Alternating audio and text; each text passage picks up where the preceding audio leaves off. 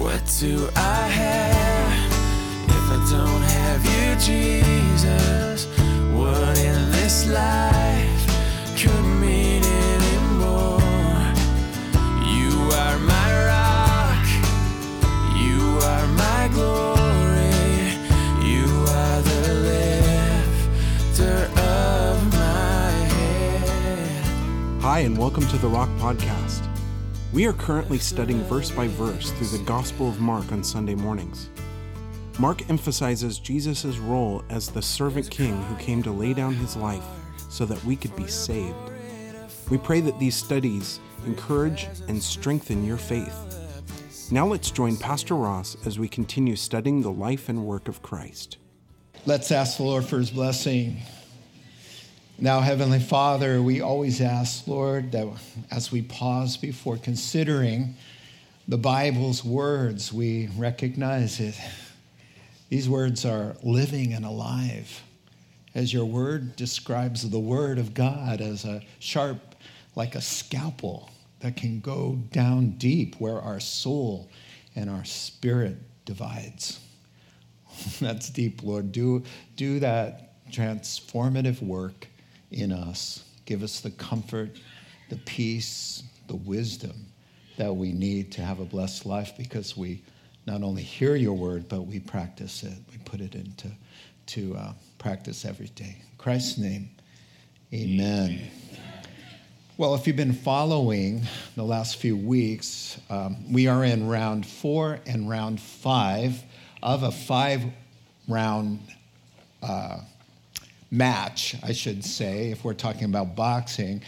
There are 5 clashes that Jesus has with these so-called authorities that Mark has done us the favor through the anointing of the Spirit, of the inspiration, I should say, of the Holy Spirit, to line these up in chapter 2, spilling over into chapter 3 a little bit, of showing Jesus as the Son of God, making these wonderful, outrageous claims to be equal to God, and backing that up with miraculous deeds and healings, and making those claims. And it was causing the Pharisees, the religious leaders of the day, to take issue with him. And so what I find interesting as we get started here is so ironic that the ones who are hostile to Jesus are the so-called religious leaders, not the ordinary people. The general population, it's saying in the word, they delighted to hear him. It said they were on the edge of their seats, as it were, hanging on every word, you see, because Jesus came and to talk about to loving God, God's love for people. He came to talk about forgiveness of sins and how to have everlasting life, while the religion of the Pharisees, as we've been seeing, the religious leaders of the day, had turned relationship with God into a nightmare of rules and regulations. It was definitely no fun to walk with God under their dictates and their instruction. And so we've been looking at those clashes, and as I said, it's time for the 4th and the 5th one that we're going to handle together. And in the 5th round, as it were, the Herodians are going to get involved, which led me to start thinking, well, I got to explain who all the bad guys are in the gospel, because they're going to be popping up everywhere, always dogging Jesus and trying to trap him. And so let me introduce you to them, all right? So here's a chart. The Supreme Court of Israel at that time was called the Sanhedrin, and Jesus will have to appear before them. They are responsible for religious life, and they are also responsible for civic government. And so they're really the religious police, and they're also the police in a secular understanding of that term. And the word just means sitting together or council, right? And so there were 70 of them. They got that from Moses appointing 70 elders to lead Israel back in the Old Testament. So they came up with that number.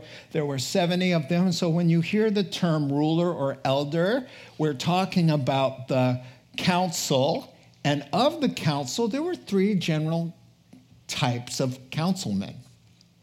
There were the Pharisees. Let's talk about them first. The Pharisees were the only hope Israel had because they were the true Bible believers.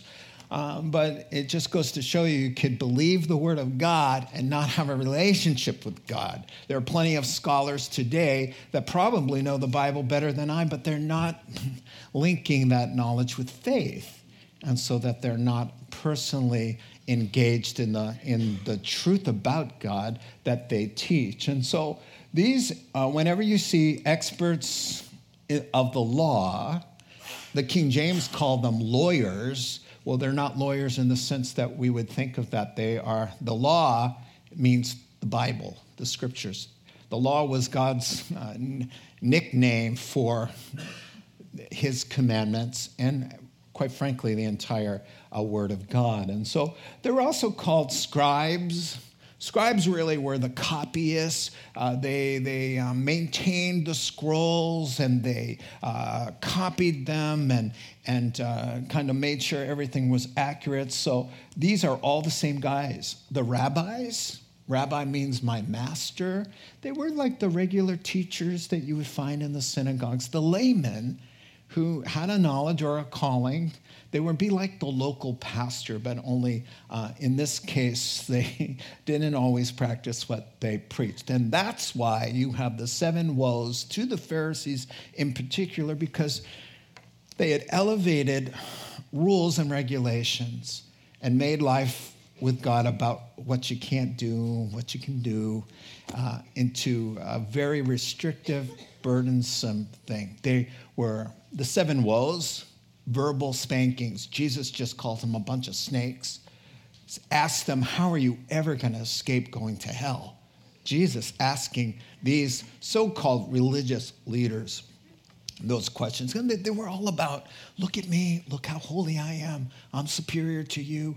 Look at what a good person I am. They love to be greeted in the marketplace. Jesus said, oh, you love when people call you rabbi, and you do deeds just so that people look at you and think well of you. Let me tell you a quick story about these guys.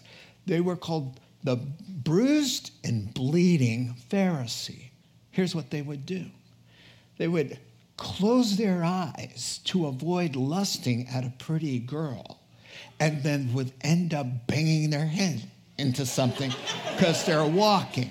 So now when people saw the contusion, they would say, I was trying to be holy. I was in the marketplace the other day, and this girl walked by. I shut my eyes because you know how holy I am, and I walked right into this beam, and oy vey, look at me already. So listen, this is going to blow your mind. So then it became a statement to have contusions, and so they would privately bat themselves on the head so that somebody would see a little, hey, is that swelling? I was just trying to be holy, holier than you guys, you pagans out there who actually open your eyes and walk around and see where you're going. Yeah, this is what Jesus had to deal with. And this is why he came down with seven swats, calling them a brood of vipers. Wow. He said, here's your problem, and I'm digressing, but that's my problem. He said, not only are you not going to heaven, but you're tripping up people who think that a relationship with God is following your dictates, and you're making it hard for them to enter. So, yeah, Jesus was not happy with that. Sadducees. Now, the lawyers or the teachers of the law, so you can think of that they were the lawyers, okay, so because they were fair, you see. These Sadducees, they didn't believe in the resurrection, so they were sad, you see. It's helpful.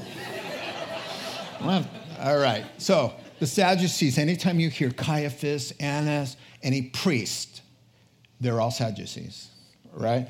And they were corrupt. Oh, they're behind the money changing in the temple. That's them. Anything that went on in the worship of the sanctuary of that. And so people would come for Passover and they'd say, you're bringing that? How do we know it's even a kosher lamb? You know, so listen, we have lambs, lucky for you. And so for 50 shekels, I'll tell you what, for you, 45 shekels, we'll give you a kosher lamb. And oh, you're going to pay for it in that pagan money because they come from all over.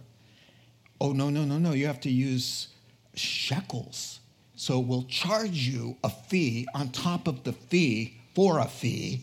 Right? And so Jesus went in there and just went to the tables and said, okay, this is going to be over now.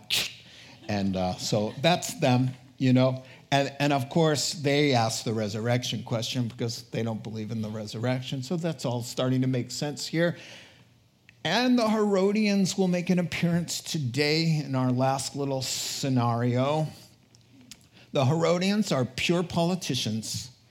They just are pro-Herod, who is under Rome, and so all they are they're just politicians. And when I said that in first service, there were boos and hisses.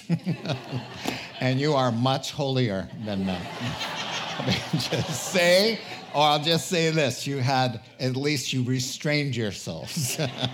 Much better. And so, doesn't this make sense? Who comes to Jesus in the temple courts and says, teacher, we've got this question. Is it right? Is it lawful for Jews to pay taxes to Caesar?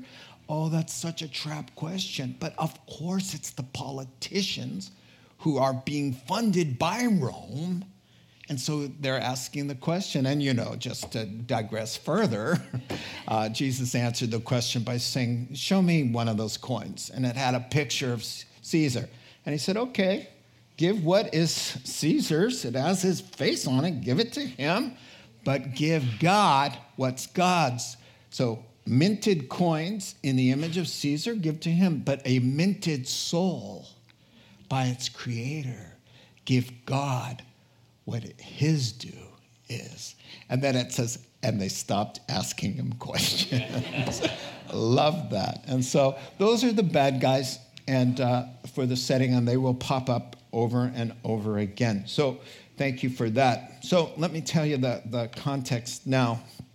Really, these last two clashes that Mark's going to put back to back, really just to kind of expose the idiocy, the nonsense, the hypocrisy, and the absolute. You won't even believe they're thinking by the time we're done this morning, that those people think the way to please God and why we're lumping 4 and 5 together is because they're similar issues and there's a similar answer, and it all revolves around what does it mean to keep the 4th commandment? Let's look at these two stories. One Sabbath, the 4th commandment, keep the Sabbath day holy. One Sabbath, Saturday, Jesus was going through the grain fields, and as his disciples walked along, they began to pick some heads of grain. The Pharisees said to him, look, why are they doing what's unlawful on the Sabbath? And Jesus answered them and said, haven't you ever read in 1 Samuel chapter 21 what David did when he and his companions were hungry and in need? In the days of Abiathar, the high priest, he entered into the house of God, the tabernacle at the time, and ate the communion bread, which is only lawful for the priest to eat. And not only that, he gave some to his companions. Then he said to them, and so he always responds and then gives a lesson. The Sabbath was made for man, not man for the Sabbath. So the Son of Man is a title Jesus gives himself from Daniel chapter 7, verse 14, which says the Son of God will actually look like a man. So he got the nickname Son of Man because who is this God coming through the clouds? He looks like a human being. So that's where the Son of Man comes. And they know what he's saying. He's calling himself the Son of Man. So the Son of Man is Lord. Even on Saturday. All right, so now we go to round 5, the closing round, and it's again about the Sabbath. Another time, he went to church, just a small gathering of Jews, synagogue, And a man with a shriveled hand, palsied for some reason, was there. Some of them, the Pharisees, were at church looking for a reason to accuse Jesus, so they watched him closely to see if he would heal him on the Sabbath. Jesus said to the man with the shriveled hand, "Stand up here, center stage, in front of everybody." Then Jesus asks, "Which is lawful on the Sabbath? To do good or to do evil, to save life or to kill?" But they didn't feel like answering. So he looked around at them in anger. Wow, that's a really rare thing with Jesus. And deeply distressed at their stubborn hearts, and said to the guy, "Stretch out your hand." He stretched it out, and his hand was completely restored. Then the Pharisees went out and began to plot with the politicians, the people who could do the deed to get this done. We need some help from Rome. How they might kill Jesus. So those are the two stories. We'll take the first one and take a look at it. And they divide quite nicely both ways. We're going to just walk through the offenses laid out, what Jesus is saying or his disciples saying or doing that causes the Pharisees to have a hissy fit. And then there will be there'll be a response. And then Jesus likes to make it a teaching moment. And he'll say, therefore, here's the motto of the story. So he makes it very easy for us. Well, there's no way you're going to understand. And thank you. You can put the first part here, the offense. There's no way you're going to understand the offense unless you understand what the Sabbath is all about. For 3,400 years, 14 of those 100 years the Jews have been enjoying this institution, the sacred institution of Shabbat. Shabbat in the Hebrew means to stop or to cease. It was God's gift to his people to take one day of the 7 for rest, relaxation, to cease from your labors, and to worship the Lord, to reflect on his goodness. And the first one was there in Exodus 16, where the Lord just busted his people out of 400 years of cruel bondage, relentless suffering. And on their way out, he said, "Let me tell you about this gift, man. Once a week, I just want you guys to take the day off.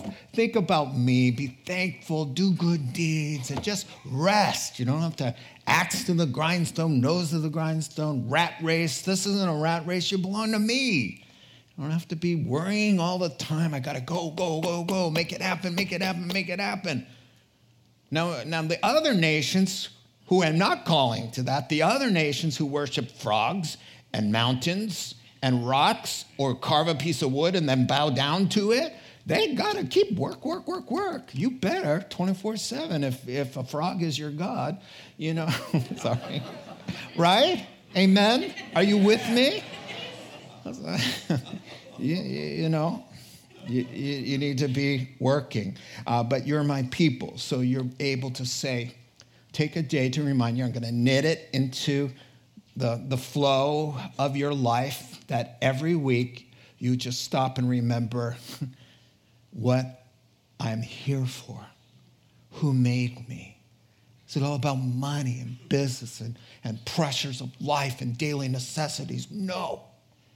We have a God who loves us, redeemed us out of slavery and sin, has eternal life and a coming kingdom. And he's got stuff for us to do, to love on one another and carry each other's burdens. Yes, I want a whole day of nothing but rest, relaxation, and doing good things. Well, you would think that'd be easy enough to understand. But since ignoring God and living for self-interest is so deeply ingrained in every single human heart, God has to codify this gift into law and make it the fourth commandment, which I find hilarious. and a very telling statement of how messed up human beings are. He has to command us to take a day off or else. You know, I want you to take a day off, stop working, think about God, be loving, enjoy time with your family. He has to say, thou shalt. Really? That's the way all his commands are, which is terrible because he has to command us. He says this. Today I lay out death and life, and then command form in Hebrew, choose life. It's a command. He has to command us to go to heaven, and he has to command us to avoid hell. That is sad. And if anybody ends up in hell, it's because you disobeyed his command to be saved. He commands us. Thou shalt be happy. Thou shalt not destroy yourselves. He has to put it into law. Because why?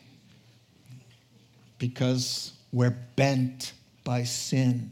That every cell in our bodies wants to commit mutiny. Amen? Let's just be honest at church. He already knows anyway, so... Exodus 20, the full-on, it's the longest of the commandments. He just says, listen, 6 days you work, seventh you stop. So if you want to call the Sabbath the stopping, you'd be okay. No work, you know, family. He says, even give your livestock the day off for crying out loud, you know. But you know what that is all about. Yes, he cares about the livestock, but he's saying, I know if you don't rest the livestock, you won't be resting. So I just want it quiet. It's good for you. You'll live longer and be happier. And so he does this. Now, the problem. There are a few specifics because God thinks people has common sense, you know. And so he's thinking, I'll give you a few guidelines. I'll give you 4 guidelines or 3 guidelines, and you guys get it, right? He's saying, you know, like, for example, gathering wood for a fire and prepping for meals. That, in the ancient times, it's an all-day affair. And he's sparing the ladies from getting up at dark 30, gathering all the kindling all day long, cooking, prepping, cutting, chopping, boiling, checking the fire, and all of that. He says, you know what, ladies? None of that. Do the food before. So that's what I mean, none of that. Then it's the gentleman. He says, no business transactions. Do not, you know, put in a pool for somebody. Do not fix a fence. Do not do these things. You know, I'm just making stuff up, but you get the point, all right? And then he'll go on to say, carrying loads, you know. The point is, whatever would cause you to be distracted and heavy and a drag, just give it up. Wait, it'll be there. The mound of dirt will be there tomorrow, gentlemen. And so that's what he's saying, okay? Now, here's the deal. The Pharisees, enter the Pharisees. 200 years before Jesus appears, you got the Pharisees and the rabbis and the Sanhedrin, okay? And they're coming in. Here's what they said. We're the experts. We're going to tell you what God meant when he said don't work. So what they came up with is something called the Mishnah. The Mishnah was oral tradition of all the Pharisees and the experts, and they told you by thousands what you could do and what you couldn't do, not just on Saturday, but in entire Judaism. But Saturday, the Sabbath, the stopping, was their favorite thing to write laws. They had laws for laws. You know, it would just, they just turned it into a nightmare. And what they did, and Jesus called them out for it, they elevated the oral tradition, the Mishnah, above the scriptures. So now you'll see that Jesus never broke the Sabbath as handed down from Moses. They weren't out fishing on the Sabbath. Jesus never broke the Sabbath. He broke the Mishnah, the rules, the crazy oral traditions and interpretations. He broke the crazy things, and let me tell you some of the crazy things he broke. and I'm glad. Wow, bizarre. Here's a little something. A man on the Sabbath could not carry something in his right hand or his left across his chest or on his shoulder. Got it. But you could carry something on the back of your hand. Because why? I'm not lifting. I'm not carrying it. I'm balancing it. So if you really needed to, you could get away without, so they'd be walking around like this. Oh, it goes on. Hold on the back of your hand or with your foot. You could balance it on your foot. Okay, you're not carrying it. It happens to be on your foot. You happen to be moving. It's going with you, you know? Your elbow, on your elbow, that get harder, okay? In your ear.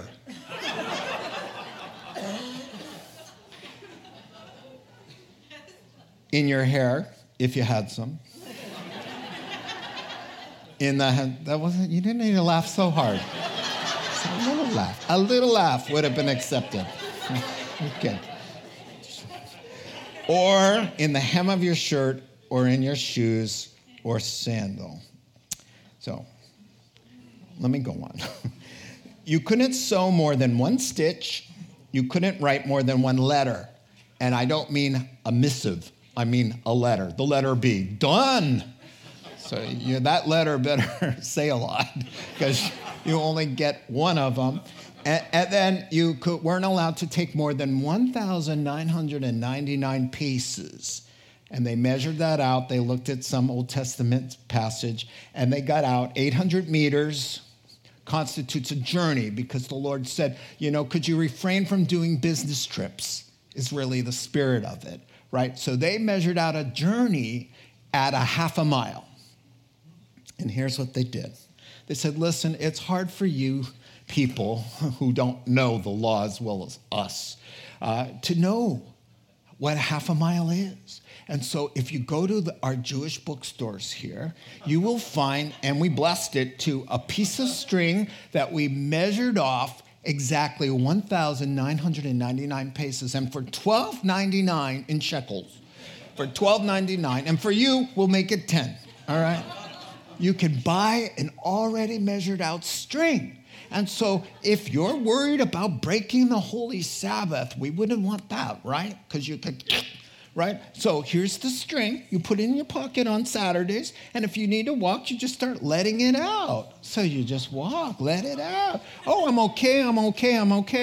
Whoa, I'm about to break the Sabbath. I've never been out here. Wow. It's scary. I'm back. So they let it out. So while they're doing this with the string, right? They're doing this. Jesus shows up and says, hold it right, and put away your strings. Put away the string. Are you kidding me? That's what Jesus did. And they said, you're breaking the Sabbath. He said, no, I'm not. I'm helping them avoid your insanity. Are you kidding me? And that's what they call breaking the Sabbath. It was all of their rules. So here we are. It's Saturday. Jesus and the disciples are on their way somewhere. Now, what's the problem? How are they breaking the Sabbath? You're looking at it. Well, they could have got them on the journey thing because they're traveling somewhere, and it's more than a half a mile. So they can't use that one. Why? Oh, because the disciples, especially Peter, he's the sassy one, they already know what Peter will say. They'll say, going somewhere? Whoa, look at that. And then Peter will say, if we're breaking the Sabbath, so are you. Because they're following them. Oh, aren't you wondering how they knew? They're in the same grain fields. Oh, yeah. Oh, well, funny running into you guys here. Listen, secret surveillance or spying on one's enemy is not a modern-day phenomenon. They're spying. You think they're in church to worship God? The next scenario says they're sitting in church, oh, praise the Lord, with motive in their heart to gather evidence against Jesus. And so they're spying on him. So they can't use the journey thing. How about picking grain from a field that doesn't belong to them? Hello, stealing. Oh, no. They know they're smart. Deuteronomy chapter 23 and verse 25 says, listen, if you're traveling, you're hungry, you can pick. And he told farmers, which was just about everyone, do not harvest from the outer edges. Leave some of that for people passing by. They're hungry. The markets are far away. Let them glean. Don't pick every single apple and every single grape. He tells them this in the law, because let people come by and they're hungry. They pop something in their mouth. This was fine. But in the law, funny, it says no buckets. You can't grab a bucket and say, I'm just passing through. I'm a little hungry, And you couldn't use a sickle. So you couldn't use tools. You couldn't use a bin. But if you're just popping by with common sense, and they grew it for you, for needy travelers, go ahead and help yourself. So check. We can't get them on that. What can we get them on? Oh, they are caught red-handed working. They're working. How are they working? Well, Luke and Matthew go on to show you. Let me say it. Matthew's the first, we're hungry, and Luke is the additional information, the second. So they're hungry, and they're rubbing their hands together and eating the kernels. So what's going on? Well, they're breaking the Sabbath in four ways. They're reaping. Watch. Reaping. They're threshing. All right? They're winnowing. You're blowing, separating the chaff from the kernel so you can eat something that tastes good and not like the shell, right, or the husk. That's called winnowing, right? And they're preparing food. You're not supposed to prepare food. You're supposed to do that yesterday, right? So he says, 4 violations of the Shabbat in one mouthful. And what do you have to say for yourself, Jesus? Because we caught them red-handed. With your permission, they're your disciples, feeding their greedy little mouths. Now, the guys are like, coughing up the little grain that they managed to get down. Why? These guys could kill you. Have you killed? They'll have you excommunicated. You're excommunicated from the synagogue. You're done. You're like a leper. Your family can't talk to you. You can't do business. You can't do anything. So they could kill you by excommunicating you, but they could kill you. They're the cops. They're the religious police. They can just order it. Look, blasphemy. And they'll haul you off and stone you right then and there. So the disciples are intimidated, and Jesus is going to stand up for them. Here's Jesus' response. He answers, haven't you guys ever read this in 1 Samuel 21, what David did when he was hungry and in need? And he did this, not only did he eat, but he gave some to his disciples, as it were. And so we're going to look at this. Now, this is so beautiful. Jesus is validating his actions in life by what's right or wrong by going to the Word of God. You see? So what you think, what you feel, what you say, what you do, the only way that you will ever know, did I do it right, did I do it wrong, is the standard God has given us called the Bible, the Word of God. That is what he turns to, and he says, you can justify yourself in the eyes of men, criticism, critics, and in God's sight by opening the verse up and saying, there it is. That's why I do this. That's why I don't do this right here. That's what Jesus did. He said it's okay to use the Word of God. And here's what he's really saying. I have a question for you guys. You're asking me a question. Can I ask you one? Do you guys read your Bibles? Now, seriously, you know, come on. If you spent more time reading and understanding the Word of God instead of the other things you're reading, you'd have your answers. You'd have, this is what he's saying, essentially, you'd have less questions, less confusion, less stumbling blocks, and less problems with me, because the scriptures testify of me, John chapter 5. The scriptures are all the Hebrew scriptures are pointing to Christ. Here I am, yet you refuse to come to me. Probably because you're not reading, you're not taking time to understand the scriptures. And so Jesus uses 1 Samuel. Let's, long story short, King David is on the run from crazy King Saul. Crazy King Saul's jealous of David, and he's going to wipe him off the face of the earth. And for 8 years, these are the early days, but for 8 years, from David's 22 to age 30, he's running for his life, living in caves and hideouts and all of this. One day, he's just nearly dead. Saul's right on his trail. He's starving. He goes to the tabernacle to find help. And he goes in, and the high priest is there, Abiathar, and he says, so if there's any food, Saul's right there. We're starving. We need energy. We got, the only thing we have on hand is the communion bread, which is only lawful for priests to eat. Oh, yeah. Well, that, God knows. God knows. And he eats it. And he gives it to his disciples, because what's important is not religious dogma or ritual. It's man's need. Man's need, mercy, justice, goodness, loving deeds, random acts of kindness.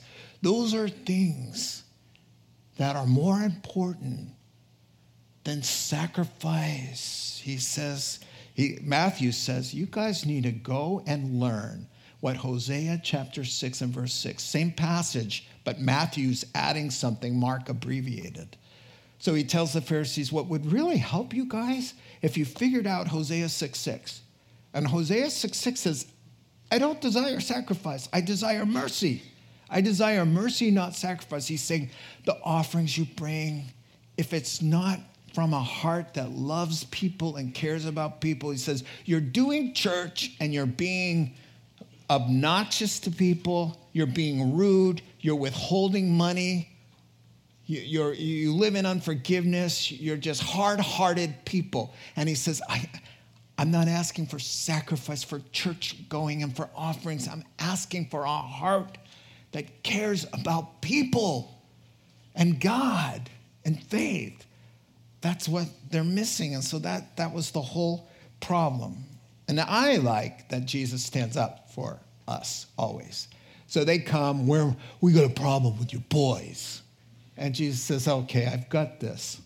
Let me defend you guys. And so he does. Listen, Jesus will say, that's God's job. We Father, Son, and Holy Spirit, God defends his people. He says, when you're up against the wall, and you're being persecuted, he says, no worries.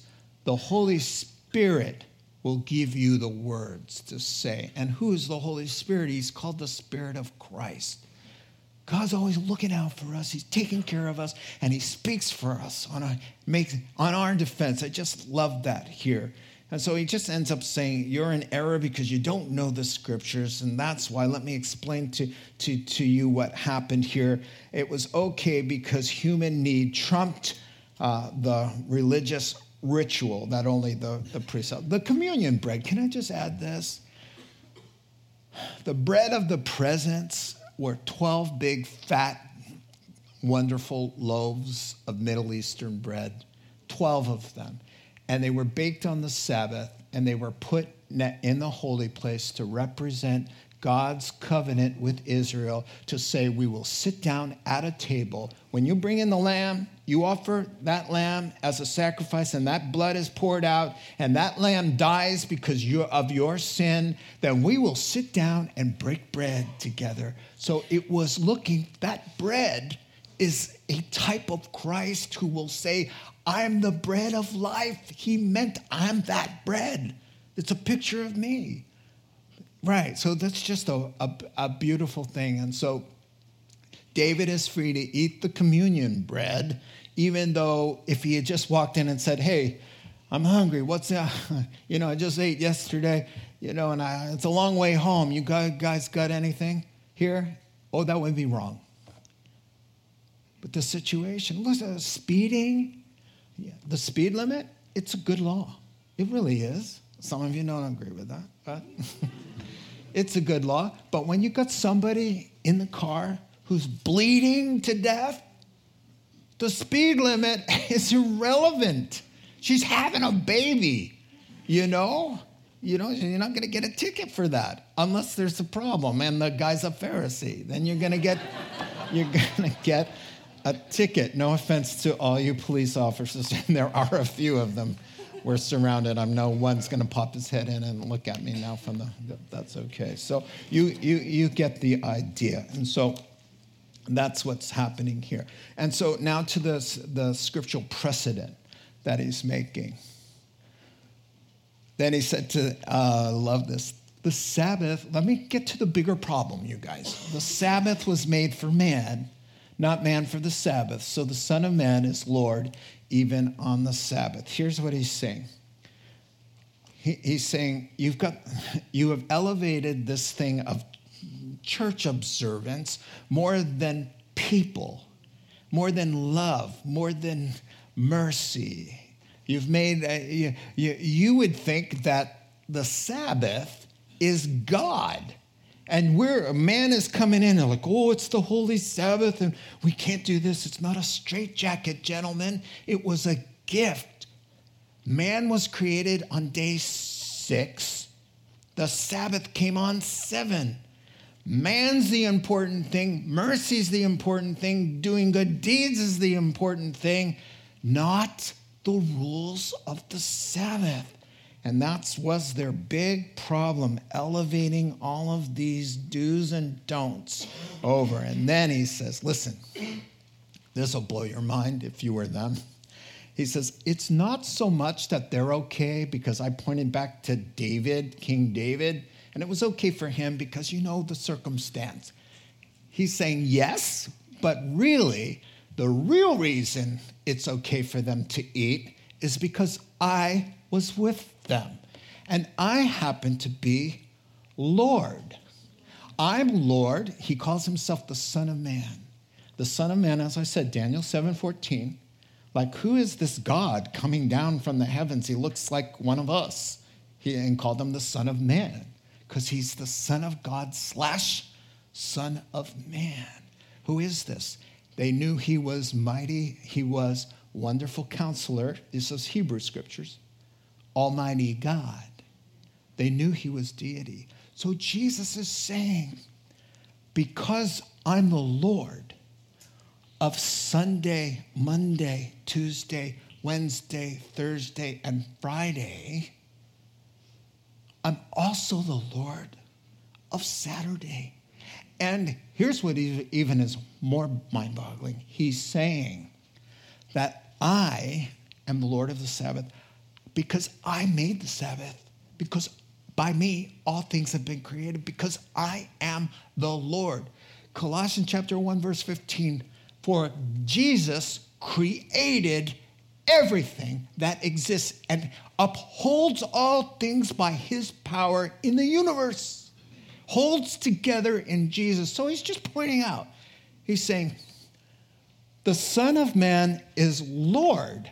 That's not just, the Son of Man is Lord. He's saying, I'm God. I'm with these guys.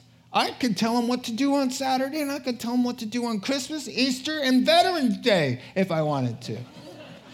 Just threw that in, you know. But then he says, not only am I Lord of the universe, and every knee shall bow in heaven, on the earth, and under the earth.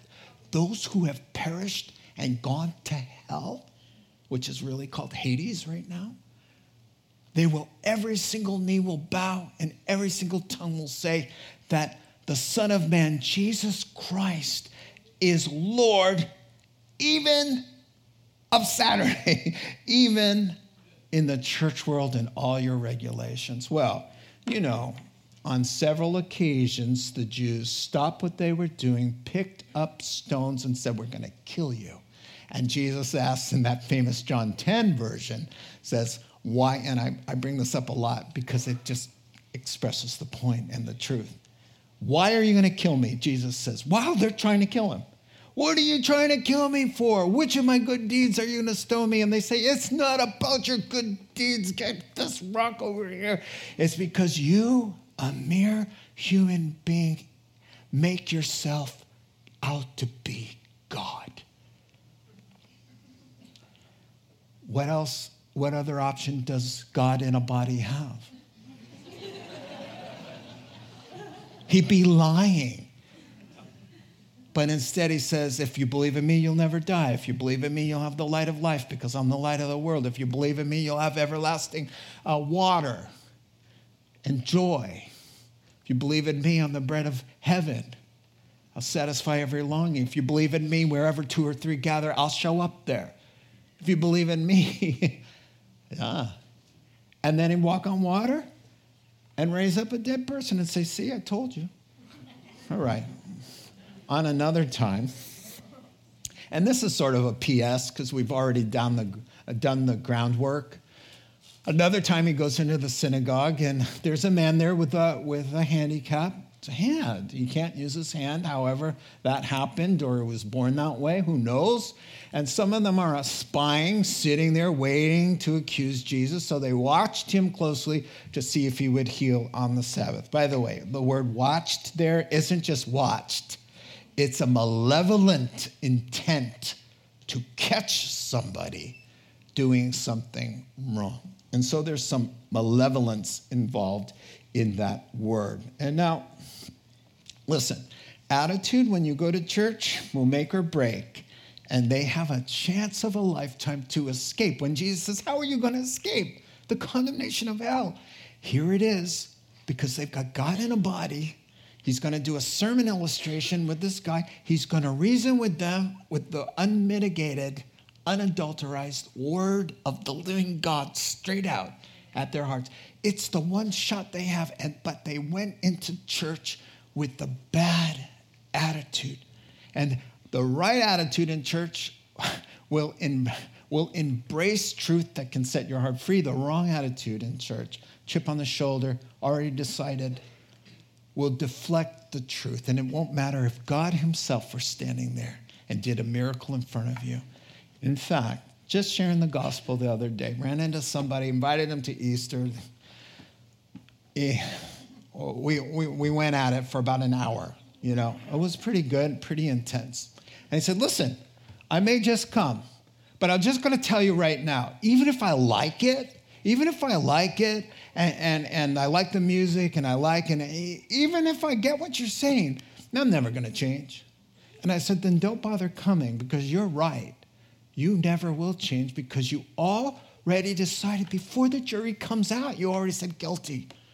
So why listen to the jury? Why even bother? Don't come because your attitude, well, if I saw a miracle, he said that. Well, if I saw a miracle, and I said, Judas saw lots of miracles, but he already decided this isn't the kind of Messiah I want. I want a guy who's going to start sticking knives into the Roman politicians and deliver us from Rome. That's who I'm looking for. So it doesn't matter what Jesus does for 3 years in front of Judas or for 3 years in front of these guys, because they came in to church with the understanding, I don't like you, I feel threatened, I just put up the wall, go ahead and do your thing, but I'm not going to change. And that attitude, you will find people, sadly, there will be people who have perished because they had that attitude that deflected the words that would lead them to eternal life. And so here they are, they're sitting, and Jesus just takes charge as we wrap things up here. Listen. He takes charge. He says, listen, you've been asking the questions. I know what you're all thinking. You're sitting there, and I just want. And he sees the guy. The coolest thing about this is the guy's not asking. Jesus knows, they're here to see if I'm going to heal. And so Jesus is looking around, and he sees this guy. He goes, perfect. And he says, you with the hand, stand up. Come on over here. And he pulls this guy with the palsied hand up, and he's about to use him as a sermon illustration. So he says, I got a question for you. Let's talk about Sunday services. Okay, Saturday services. Which do you think God would prefer that God's okay with on Saturday? That we do good, that we alleviate somebody's nightmare, their lifelong struggle, like I can't, hold his babies. He can't hold a shovel to work. His wife's going to help him all the time.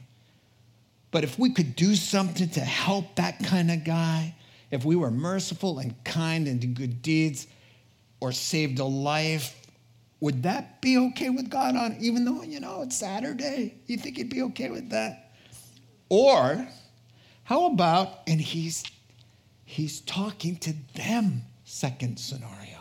He's saying, or is it okay on Saturday in church to be plotting to kill someone? See, they were. But he's calling them out because he knows what they're thinking. And he says, I just want to know, on Saturday, which would be better to do?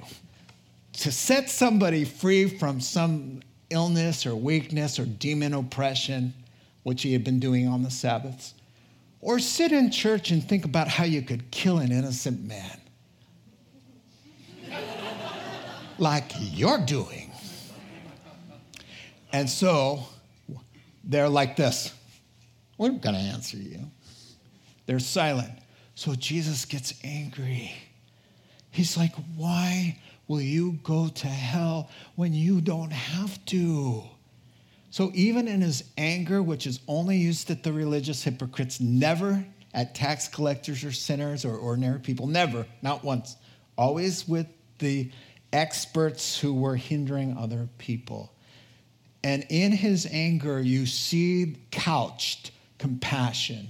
You see him looking out long at them like, yeah. He's not willing that any perish, but that all come to the knowledge of the truth and be saved. 1 Timothy 2:4.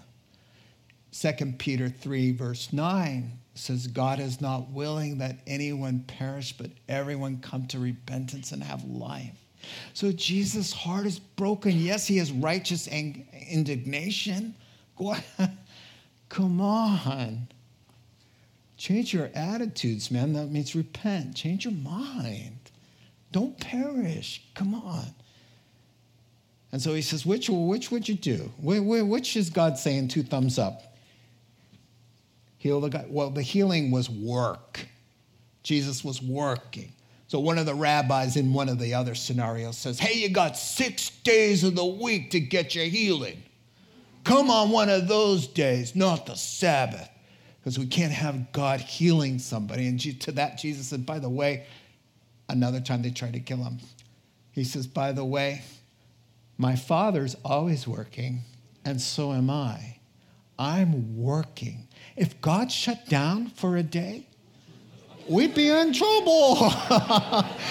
So he's saying, you're all hung up. No working on the Sabbath. God's working. I'm working. The priests in the temples work. Come on, people. So which is it? And then he looks over at the guy.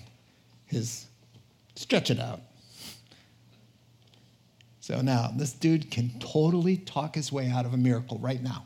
He's thinking, if I could, I've been wanting to stretch it out for 32 years, and I can't. That's why I'm the man with the withered hand, all right? And he says, stretch it out. He's asking, listen, Christian, he's asking him to do something he cannot do in his own power. But because the man has faith, a little bit, and he takes God at his word, the command to do something he doesn't have the power to do, like love your wife as Christ loved the church, love your enemies, to pick up your cross and follow, to say no to that besetting sin.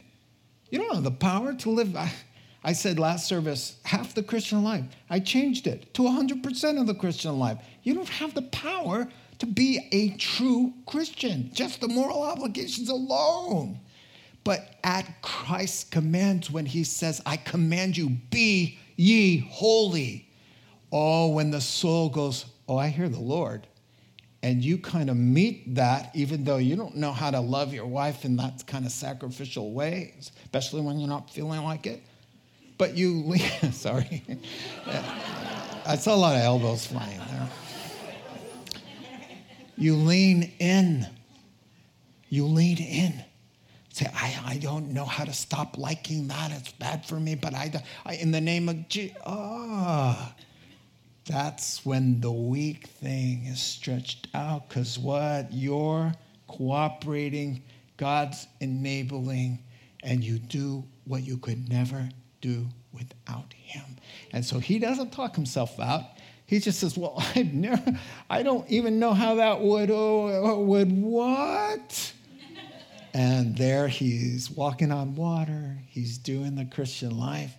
He's living and loving his wife, if we're going to use the analogy.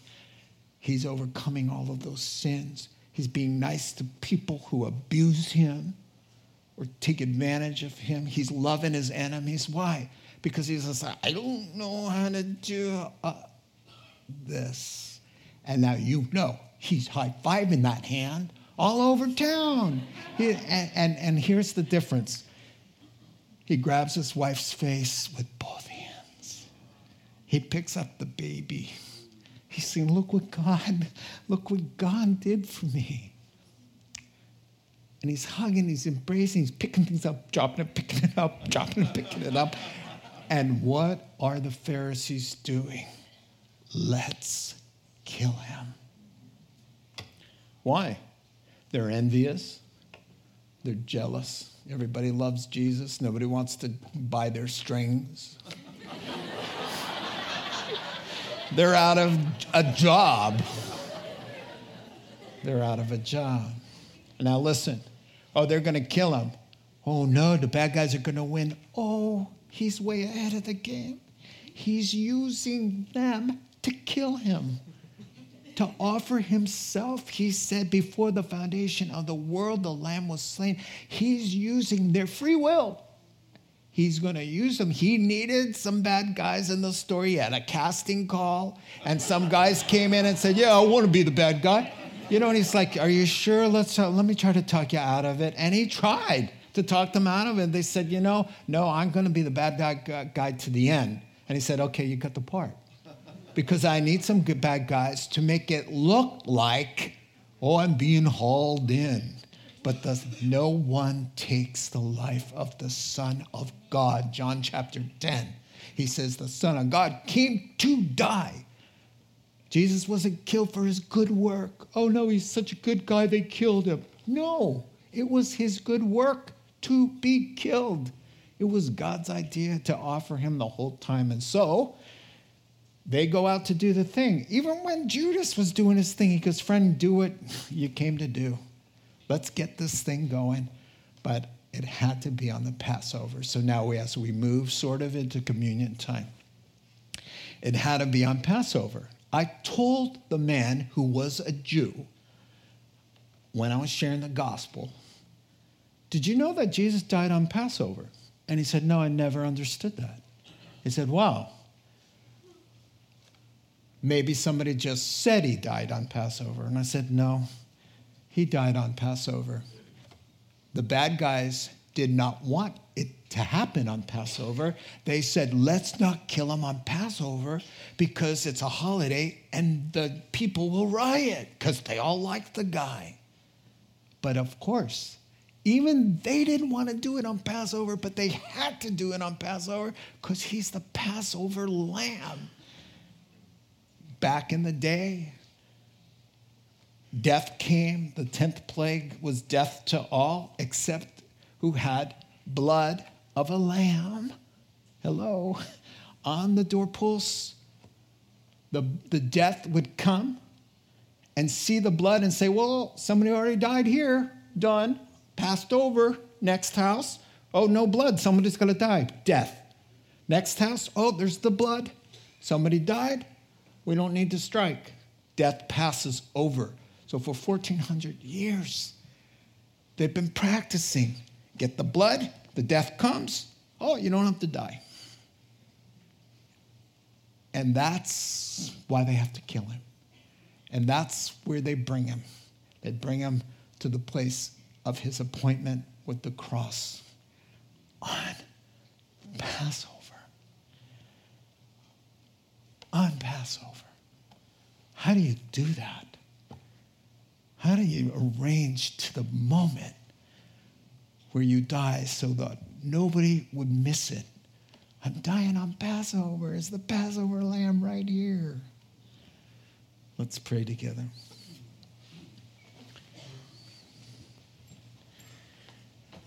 Father God, thank you for making it very clear to anyone who wants to see the truth, anyone who wants to hear the truth. It's fairly simple, Lord. But when we have other issues and other desires and distractions, suddenly there's confusion and controversies and all of that. Father, help us to just take the clear meaning of your word as we see the gospel and be encouraged by it. We thank you, Lord, that it's not about rules and regulations, Lord, but a worship that is born of love and a new life for goodness and mercy and grace and love. We thank you so much in Jesus' name. Amen. You have been listening to The Rock Podcast. Our regular services are held on Wednesday nights at 6:30 and Sunday mornings at 8:30 and 10:30 a.m. in Santa Rosa, California. If you would like to learn more, please visit our website at calvarytherock.org.